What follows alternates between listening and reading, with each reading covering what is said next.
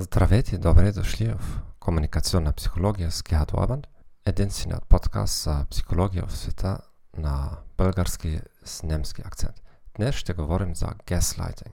Gaslighting е когато някой се опитва да ви диктува вашата собствена реалност. Има ли, ли сте подобни ситуации? Някой да ви каже, познавам те по-добре, отколкото познаваш себе си. По-добре от теб знам какво ти трябва. Преувеличавате собствените чувства. Вашите чувства са напълно погрешни. Никога не разбираш ситуацията. Защо винаги си толкова чувствителен? Ако попитате някого за неговото мнение, например психолог, тогава е добре. Ако някой ви е коментирал без ваше разрешение, това също може да е окей, okay, стига той или тя да е готова да коригира коментара.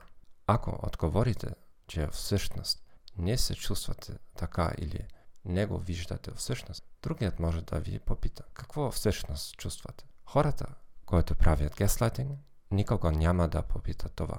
Те се правят, че ви познават по-добре, за да могат да ви контролират. Как можете да реагирате?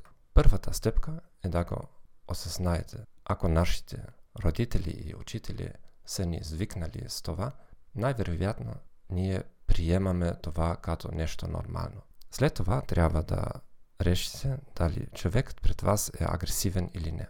Ако да, трябва да кажете следното само на себе си. В противен случай го кажете на глас. Казвате само какво? Ако лицето повтори точно същия коментар, вие отново питате какво? Ако човекът не дойде на себе си и смятате връзката за важна, можете да попитате откъде знаете това или като възможност на разяснение, не така го чувствам или виждам. Една стратегия, която тук що опитах успешно, е да направя малък експеримент по четене на мисли. Ако можете да прочетете мислите ми, кажете ми, коя книга планирам да прочета следващата или нещо различно. Отговорът беше, това е абсурдно, не мога да ти чета мислите. Е, точно това е идеята. Благодаря ви, че слушахте този подкаст. Желая ви приятен ден и до чуване.